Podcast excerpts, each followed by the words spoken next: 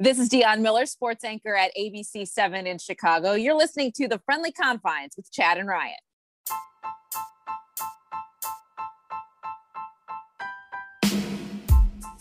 A new episode of The Friendly Confines and a new co host this week as Chad is on vacation. My old friend Foster Elliott joins us on this show. And Foster, can you believe it? I hate to bring you on for this specific episode because we're going to be talking a lot about losing and specifically the recent 11 game losing streak the Cubs had to endure. Can you believe this is what it's come to and this is what we're going to have to discuss? Rhino, first and foremost, I got to thank you for this opportunity to come on your fantastic podcast. I'm tickled and silly to be able to be part part of this and try to fill in as best I can in the in the great shoes of Chad. Uh, and yes, I can believe we're at this state talking about an 11 game losing streak.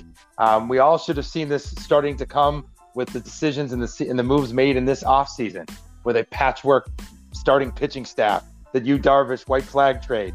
This should be no surprise to any of us that we're um, talking about a significant losing streak and that this team is most likely going to be sellers come the trade deadline. We're going to get into that. We're going to talk about who's to blame, plus who's on the trading block and who should the Cubs potentially keep.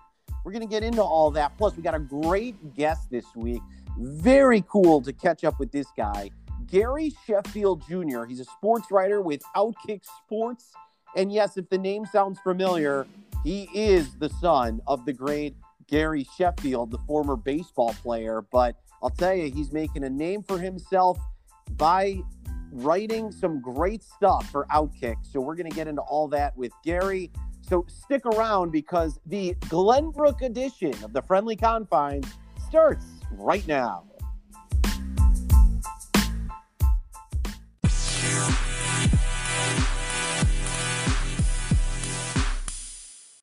Hi, everybody. I'm Ryan Lieber. He is Foster Elliott. And Foster, let's start in the first inning. As much as this will pain both of us, the Cubs just finished up an 11 game losing streak, something we haven't seen in a very long time. The futility of this ball club. Now, you played college baseball, and I don't know if you ever went through a losing streak such as like the Cubs did, but how difficult does it have to be for these players to go through something like that? And what did you just make of what we had seen from the Chicago Cubs baseball team over the past week and a half with this 11 game losing streak as well? The floor is yours. Go ahead and start.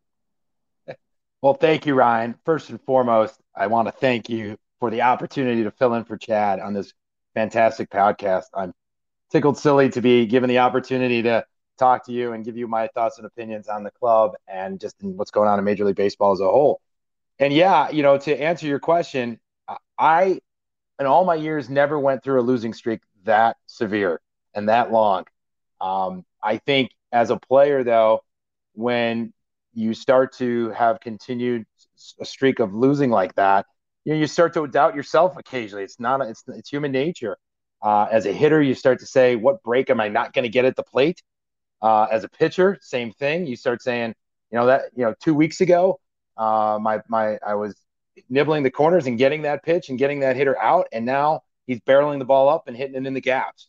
And you know, I think bigger picture as we talk about this team, the issues are starting to really surface around. Let's let's face it. The first thing is the thin thin rotation, the thin starting pitching, and yeah. at some point, right, the the starters going four or five innings at most is going to eventually tax your bullpen.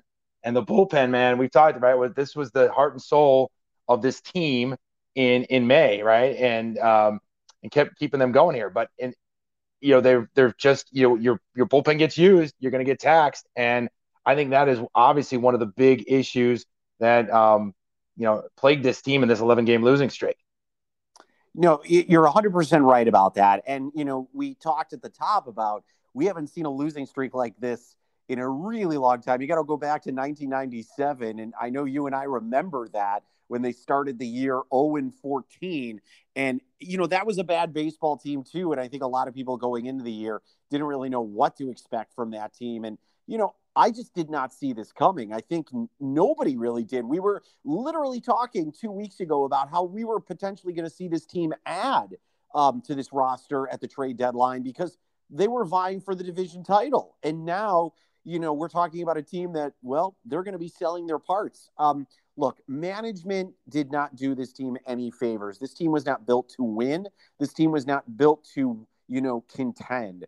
And so while this 11 game losing streak is shocking because of how well they played in the month of June, or excuse me, in the month of May, um, you know, this is just a, a gut punch um, from that respect because, as we all know, they literally had no hit the Dodgers prior to going on yeah. this losing streak. You don't normally see a no hitter uh, being thrown and then, you know, promptly rip off 11 straight losses. So it, it's really unfortunate. It's really befuddling. But uh, man, it was it was very painful. But I guess I just can't sit here and say ultimately that I'm shocked. I, you, you can't be right. Uh, you know, and that's a perfect segue into our second inning here. Uh, I mean, who's to blame? Like, who do you think is where, where does the blame lie on us sitting here now talking about a 11 game losing streak that really put this ball club potentially in a sell mode, right? Um, they're teetering right now at that do we buy or do we sell here sitting in the beginning of July. Yeah, I mean, I guess I kind of alluded to it in my first answer in the first inning. I really do blame management, and I'll tell you why. Because this team, again, was not supposed to contend. This ball club played over their heads in the month of May. They absolutely just you know, looked amazing and and came out like gangbusters after a slow April. But this team, we keep forgetting, they traded Yu Darvish for basically spare parts. And then, you know, they refused to re-sign Kyle Schwarber. And, you know, you're just kind of going into the season with a patchwork pitching staff thinking, okay, well, let's see what these guys can do thinking that Jake Arrieta was ultimately going to be the answer, thinking that somebody like Trevor Williams was going to be able to come out and you know rejuvenate his career. Um, Zach Davies, who actually hasn't pitched that badly, but the man can't pitch more than four to five innings a start. So I, I just ultimately have to blame management for this, for not putting the pieces around this baseball team to ultimately allow them to contend for a division title. What about yourself? Yeah, I, you said it right on the head. The Yu Darvish trade was the signature piece that said we are not going to put all our chips in and and compete this season. We will put together a patchwork pitching staff and see where if we tread water and where that takes us. And if we're in a position in you know, mid mid to late July to acquire and and and buy instead of sell, we'll consider that.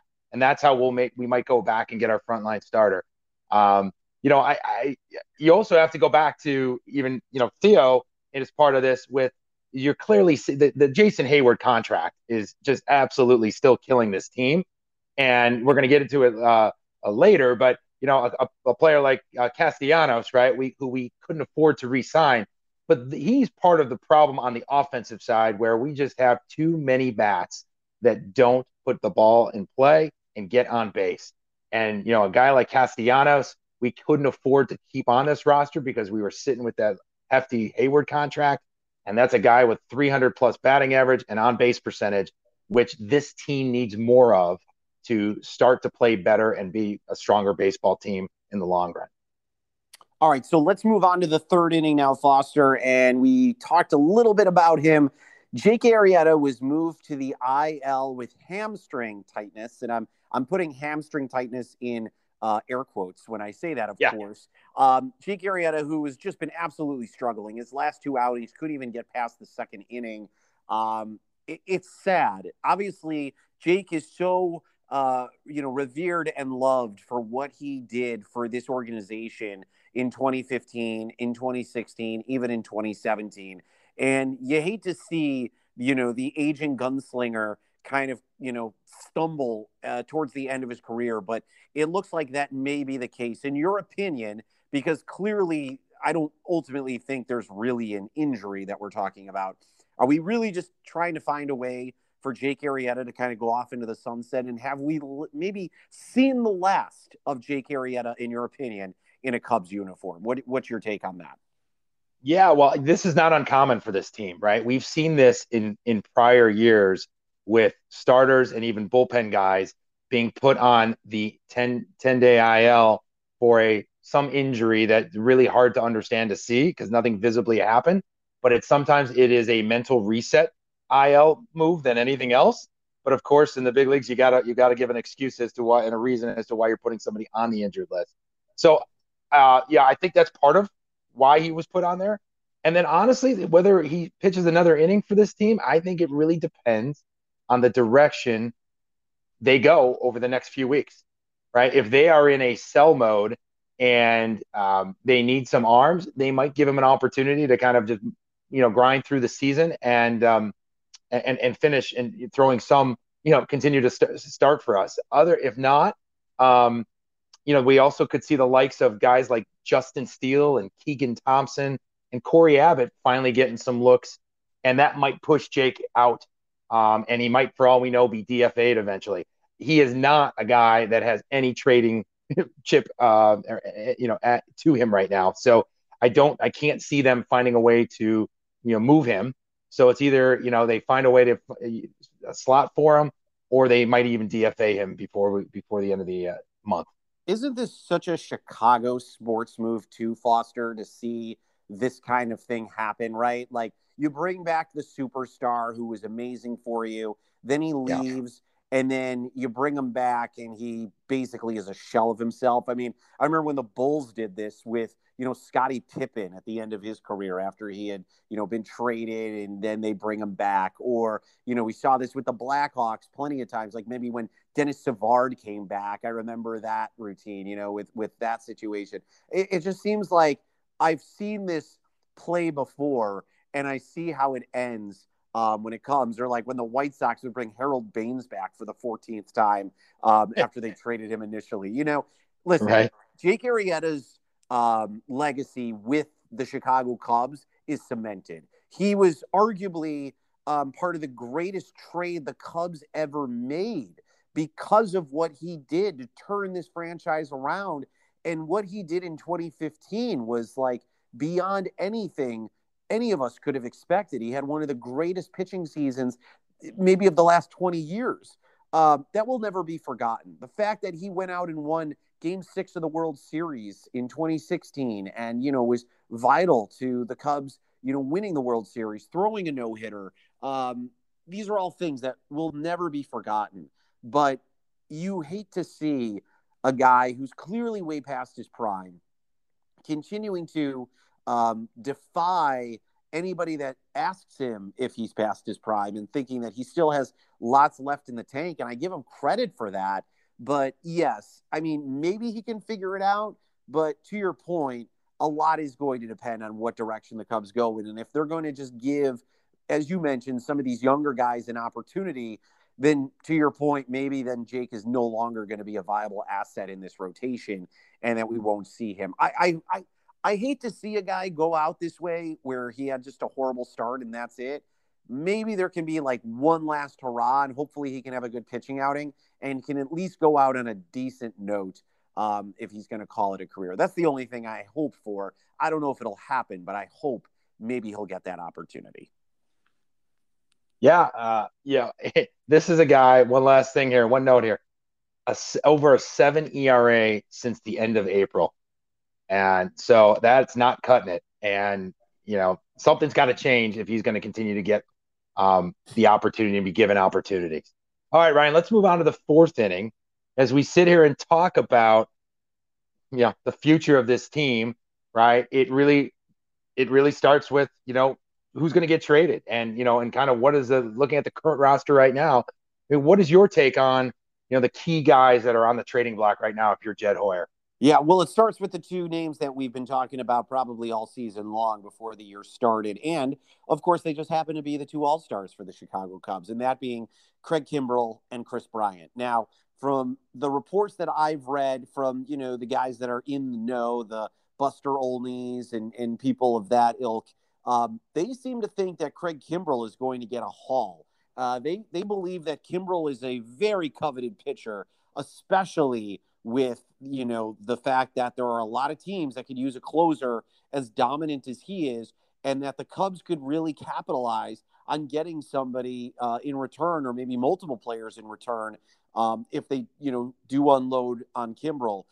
Kris Bryant, you know, certainly is somebody that I think the Cubs can get decent players in return.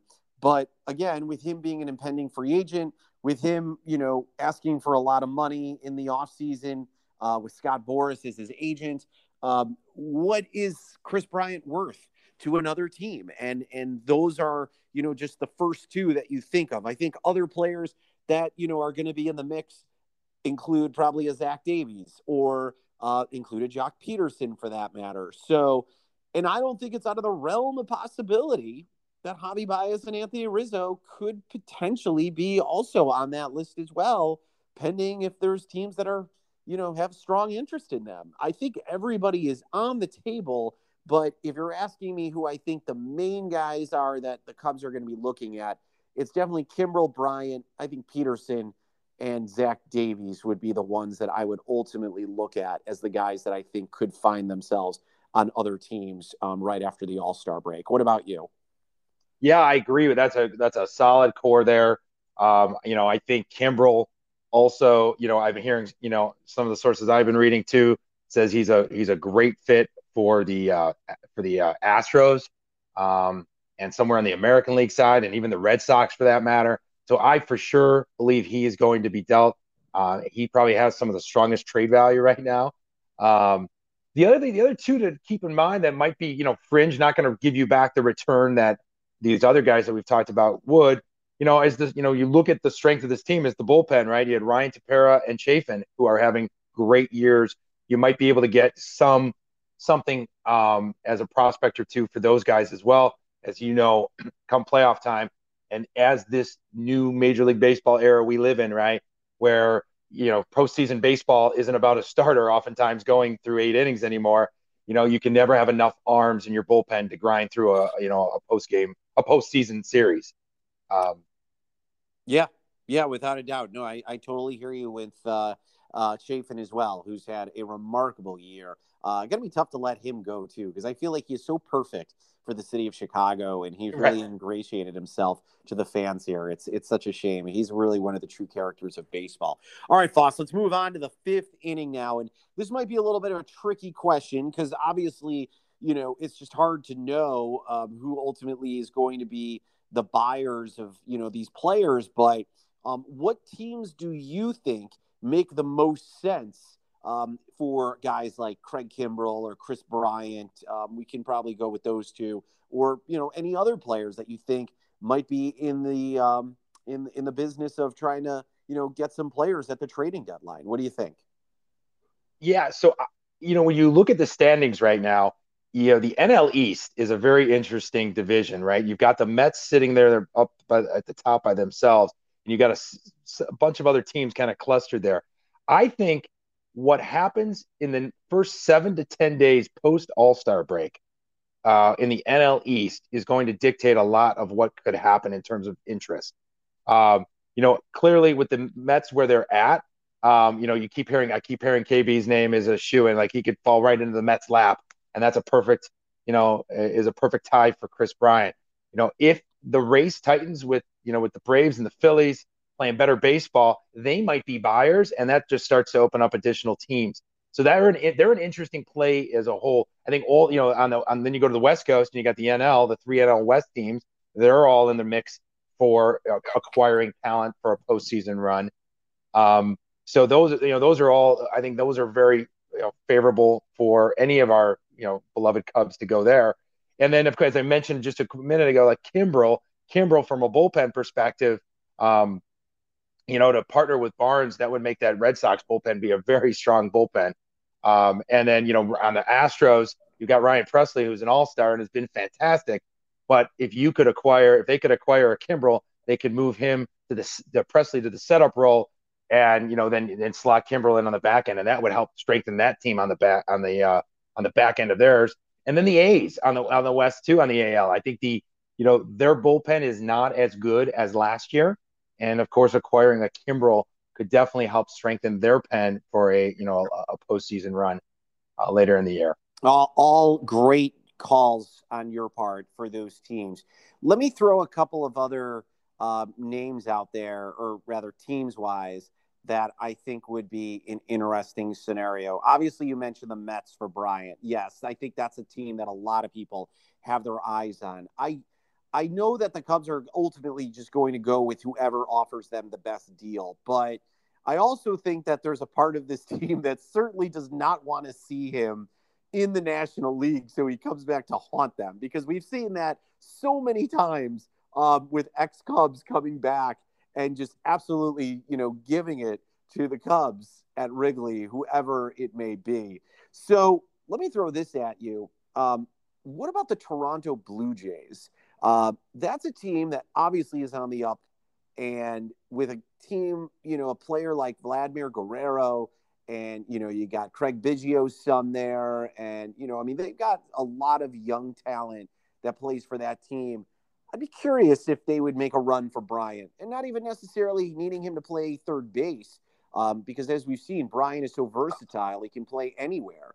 And then the other the other scenario, as weird as this may sound, I would love to see it happen if the Cubs are going to trade Kris Bryant.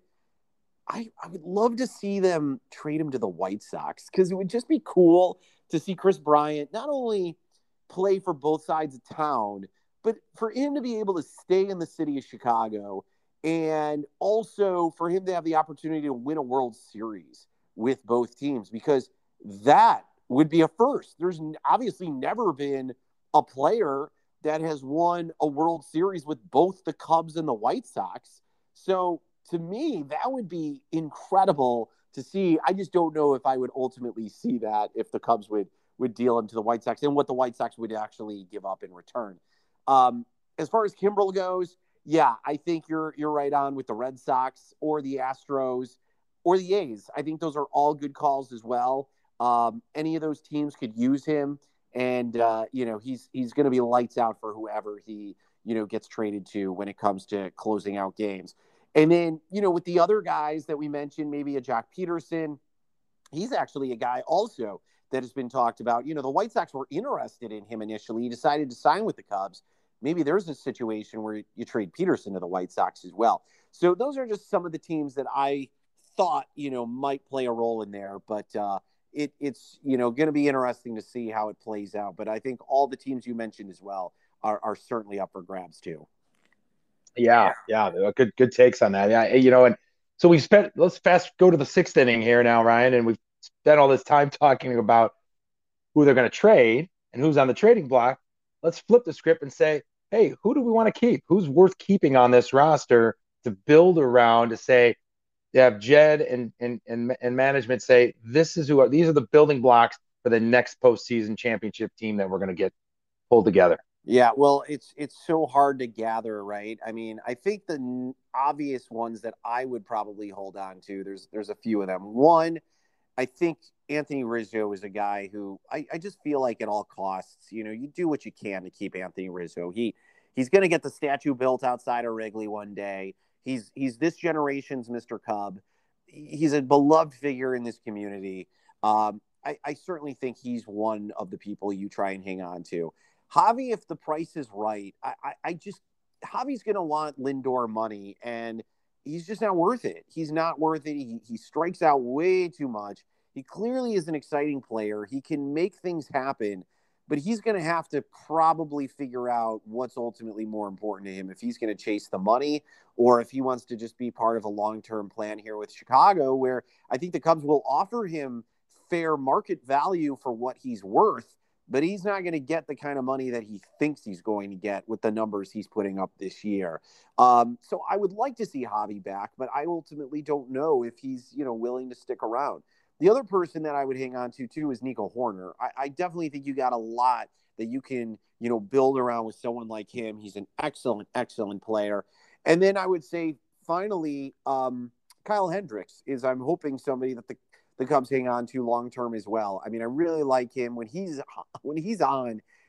He's one of the best pitchers in baseball. I mean, he's he's not overpowering. He's kind of like you know, this version's uh, Greg Maddux at this point, and he's got a lot of upside. You notice I didn't mention Willson Contreras, and while I love Willson Contreras, the Cubs also have Miguel Amaya, their you know minor league catcher, um, who's you know potentially a year or two away.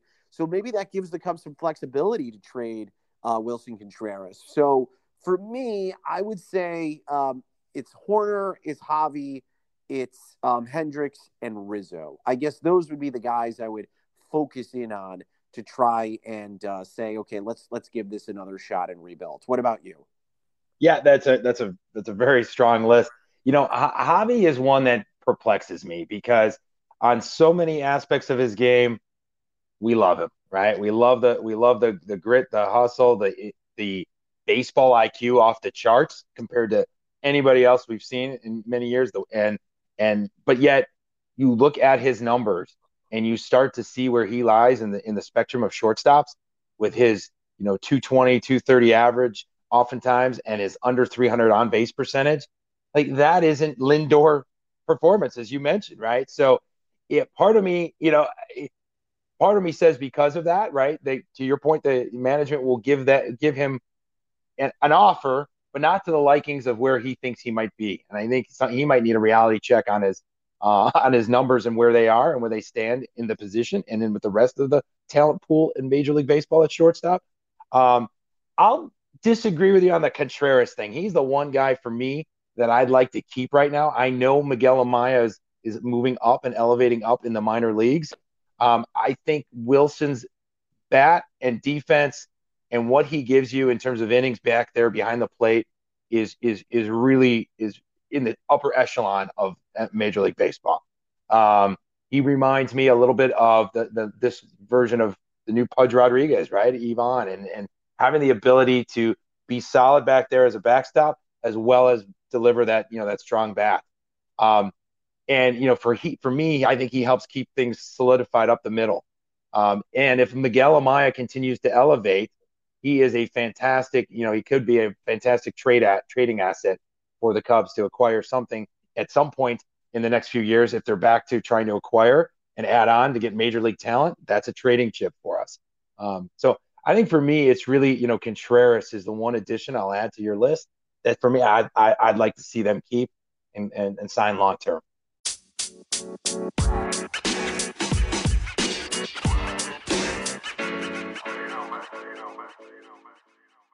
Time now for the seventh inning stretch here on the friendly confines. We have a great guest this week, as we always do. You can find him on Outkick Sports. He's a writer there. You can find him on Twitter at Gary Sheffield Jr., as well as Instagram, Gary Sheffield Jr. Yes, his name may have given it away. It is Gary Sheffield Jr. And yes, if you're wondering, he is the son of longtime Major League Baseball player Gary Sheffield. Gary, welcome to the friendly confines in the seventh inning stretch. Thank you so much for joining us. How are you? I'm good, dude. How about yourself? I'm doing great. I, I, really appreciate you taking the time to join us here on the show. Um, so let's talk a little bit. Even though you're wearing a White Sox hat, which I find hilarious at the same time, we're talking Cubs. But Gary, you played college baseball, and I don't know if you've ever been involved in a losing streak that went 11 games like the Cubs have had over the past week and a half.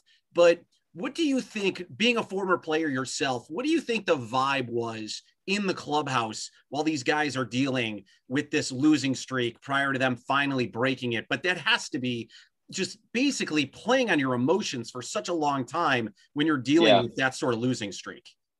Well, the the hard part about a losing streak is that eventually you're like, well, what's the point of this whole team chemistry deal? Maybe I should start thinking of myself. That's what I always did. I remember uh, when I was playing in college, what my first college team when I was a freshman, we lost like 15 or 16 games in a row. We were really bad. Well, there were a couple of us that were having good seasons. Like um, there were a couple of us committing either Division One or some people were getting pro, you know, pro scouts were giving them letters and saying what round they're being selected in. It was hard to to really differentiate the difference between me and then the team. So that's something that obviously as Cubs fans they understand that the trade deadline is coming up and it's like okay, you've got Willson Contreras, Javi Baez. They've got a lot of talent in Chicago. They just haven't thrown together really a solid um, team to throw together some wins. And the weird part is, is the Cubs were great earlier in the season. It Kris Bryant was just raking. He's just really just carrying the team. And then now they're just they're just not winning games. So it's it's just going to be difficult to to realize that this is about we and not me. Gary, you you mentioned the fact that you know this team's on the brink now of going into full sale fire sale mode. Um, yeah. How many people from this core, players wise, do you expect to get dealt before the trading deadline? In your opinion?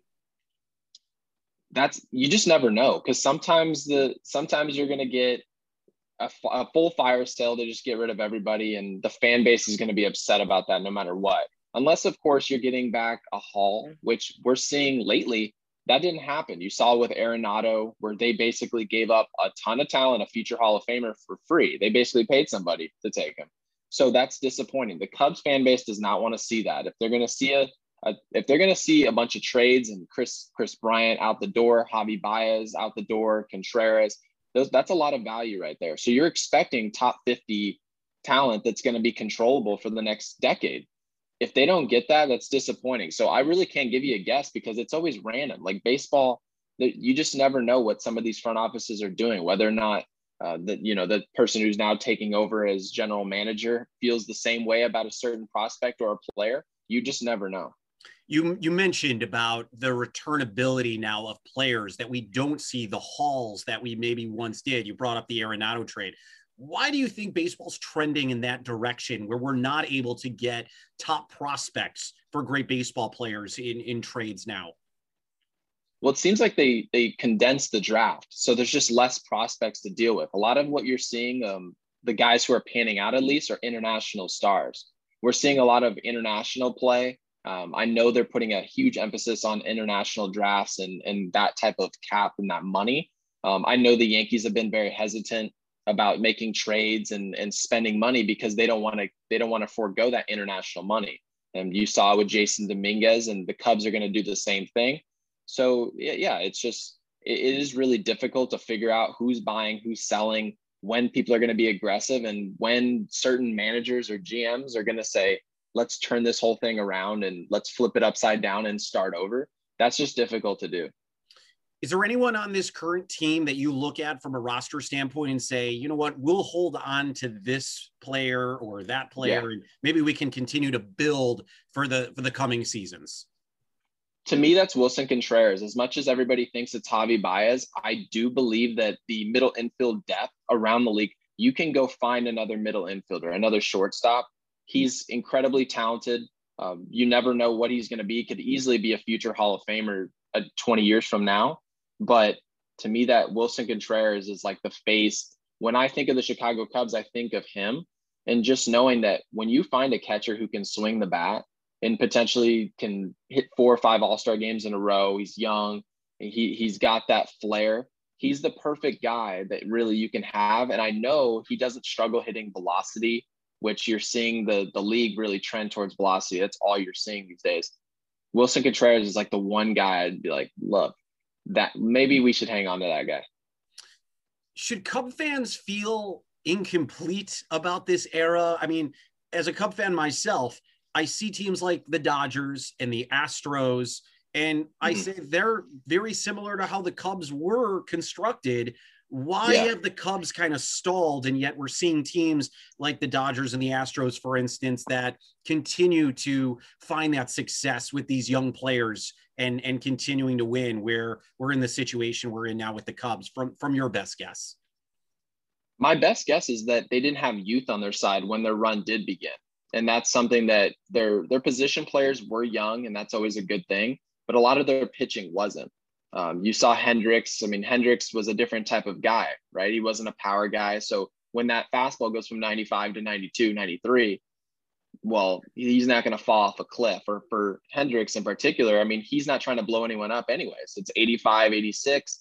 Maybe occasionally he'll touch 89, but he was the only guy who aged well. You saw Jake Arrieta. He's been pretty much, he's been worse every year since his days with the Cubs. The Cubs probably should have just traded him when they had the chance and uh, or just moved on as soon as possible. And I know a lot of people were like, "Why'd they get rid of Jake Arrieta?" Well, you're getting up there in age, and this is what you see. And then you had Jon Lester, and he was already advanced in age. And a lot of people forget he's even still playing in Washington. And so there was just a ton of turnover in that rotation. They had a lot of big contracts on some guys in advanced age. Um, they reminded me a lot of that New York Giants team that beat the Patriots in the 16 0 season. It was like, we're going for it. I mean, we, we are going for it. We got rid of Gleyber Torres for a reliever, for a rental reliever. So I believe it worked because that was the goal. They're trying to end the curse. But if they wanted sustainable success, that build wasn't going to work. And I think they need to start from scratch if they want to do that. Gary Sheffield Jr. is our guest here on the seventh inning stretch. You can find Gary's work at Outkick Sports. And of course, you can find him on Twitter, Gary Sheffield Jr., at Gary Sheffield Jr., as well as Instagram at Gary Sheffield Jr. Gary, um, where does the team go from here? Obviously, I've seen so many times this team rebuilding, um, yeah. losing 90 plus games a year. I- would like to think we're past that, but is that inevitably where we're going with this franchise again? Is the Cubs are going to just have to restock, reload, and and try to build out again, and we might be seeing some some thin seasons?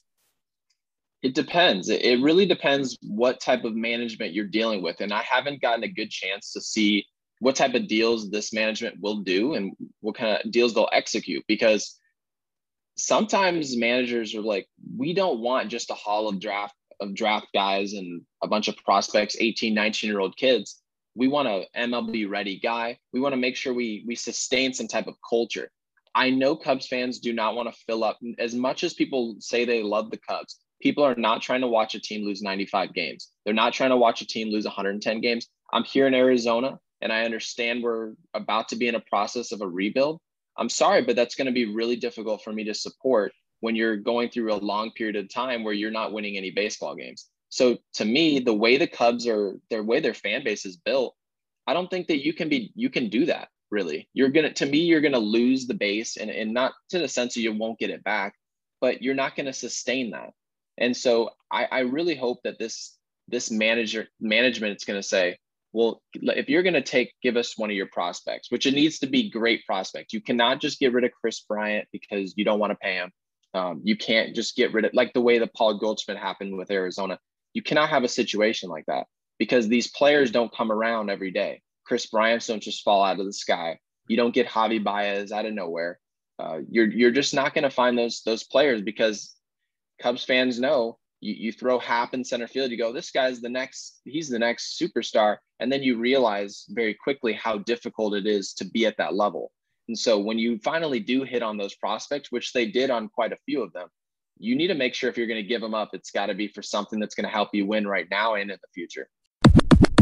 And our thanks once again to Gary Sheffield Jr. What some great insight about the Cubs, about baseball, and kind of where he sees the game trending right now. It was really cool to talk to him. Hey, listen, he may have the namesake Foster, but I will assure you, he is certainly making his own name for himself as a great writer for Outkick Sports. So uh, be sure to check out his work on the website there, and uh, he writes um, for you know Major League Baseball and the NBA, among other sports. Uh, but Gary Sheffield Jr. definitely a uh, rising star in the world of uh, sports journalism. So be sure to check him out. Also, want to make sure you guys know you can find me and Chad on social media. I am at Ryan D. Lieber. Chad is at the Chad Gordon, so be sure to follow us there, as well as our Chicago Cubs uh, Facebook page, the Chicago Cubs Friendly Confines Facebook page. We'd love for you to join,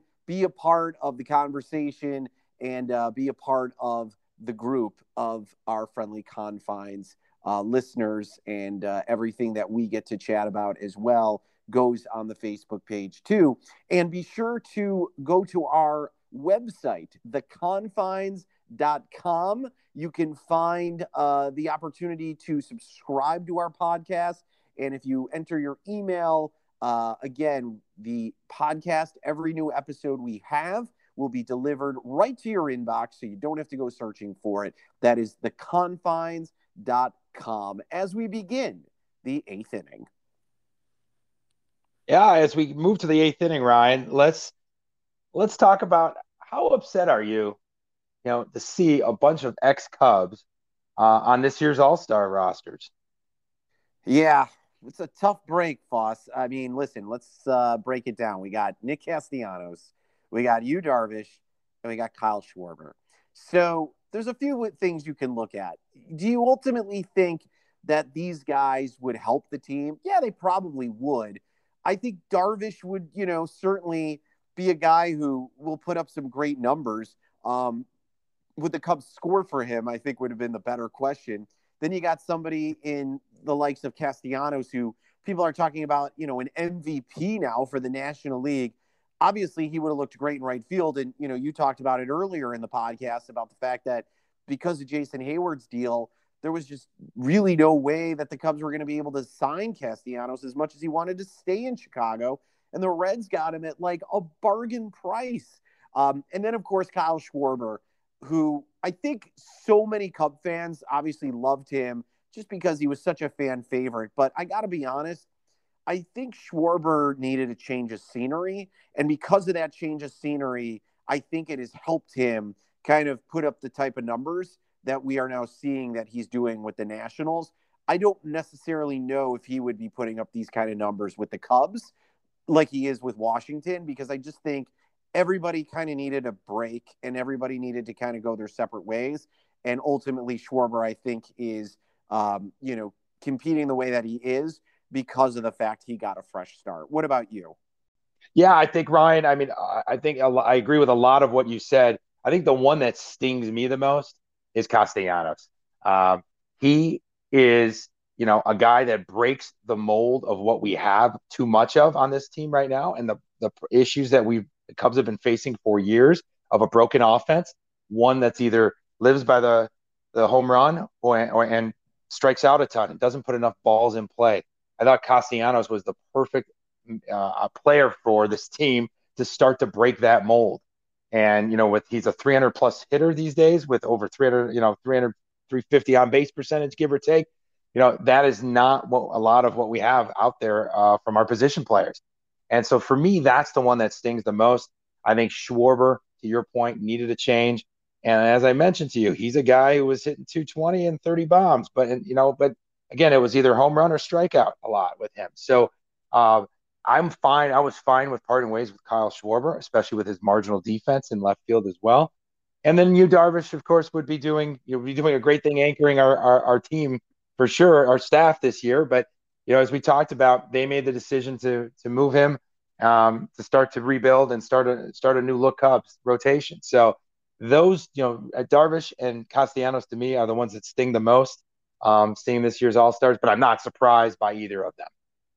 All right, so let's finish up Foster in the ninth inning. And of course, we've talked about all the changes that this team potentially could be making over the next couple of weeks. So it begs the question you live in Chicago, you're a diehard Cubs fan, and like a lot of people, you have the opportunity to decide whether or not you're going to watch this team play in person.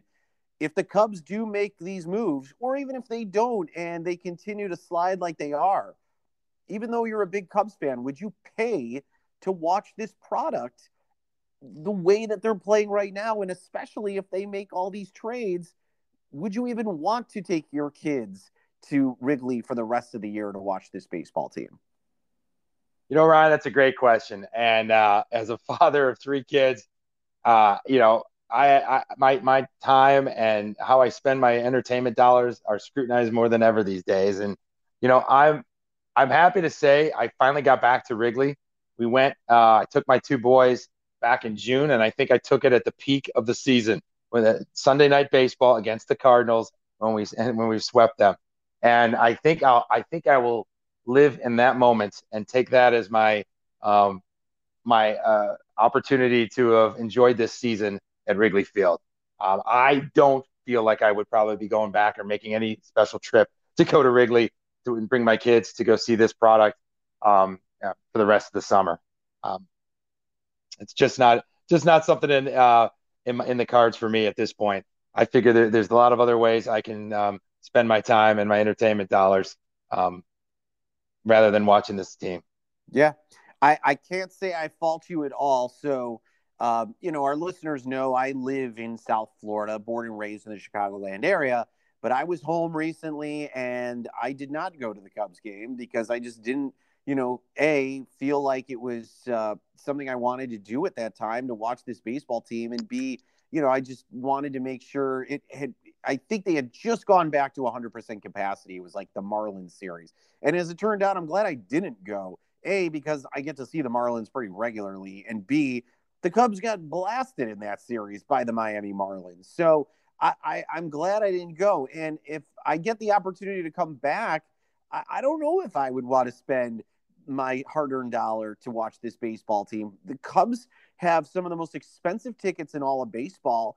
And while I will have the opportunity to see them when they come to Miami in August, um, depending on what this team looks like and how they're playing. Yeah. Even though you know Marlins games are are a very easy ticket to get and a relatively inexpensive ticket to buy. Um, I don't know if I want to watch this baseball team in person. They, they, don't excite me. So you know, listen, you as you said, um, our discretionary funds can be used for so many other things, and uh, the last thing I want to do is spend money on a baseball team that is not an enjoyable team to watch. And especially a team that, if you're going to go to Wrigley to watch this team play, uh, if they're not competitive and you're spending over, you know, $200 potentially on a ticket per ticket, um, that to me does not sound like a, a recipe for, uh, you know, an enjoyable night or day at the ballpark. So um, I'll be the first to say, like, I love the Cubs but I'm only going to pay for something that's a quality product. And to be honest with you, Foster, uh, I've talked about it on this podcast before. I have no qualms uh, having an opportunity to go to the South Side to watch a baseball game, especially with uh, the way they're playing over there. So uh, I'm not above that. I'm not one of those people that say, "Oh, I will refuse to uh, watch the White Sox play because I'm a Cub fan." Hey, if there's good baseball on either side of town, I'm willing to go if it's going to be a, a quality product. And that's really the bottom line, especially as I get older. Yeah, I, that, I I hear you. I agree with you, and I, it's so funny. I, I couldn't take that. Couldn't agree with you more. As as I get older, as you qualify there, I feel the same way. Like I'm starting to say, I'm remember the days of going watching bad Cub teams sitting in the bleachers as a 20 some year old, right? And now we're scrutinizing our dollars spent and how we're using our, our, our discretionary spending to watch. I want to see good baseball. That's what I want to yeah. see. We uh, we didn't have to worry about a mortgage when we were working at Banner Day Camp. That that's certainly the case. So, no, we did know, not. Yeah, we we definitely did not. All right. So with that being said, a little shout out to uh, the camp there, our uh, our former playground. Uh, that is going to wrap things up on this edition of the Friendly Confines. My thanks to my old friend Foster Elliott for filling in this week for Chad. And uh, so for Foster, I am Ryan. We will talk to you next time, everybody. Have a good one, and we'll see you at the ballpark.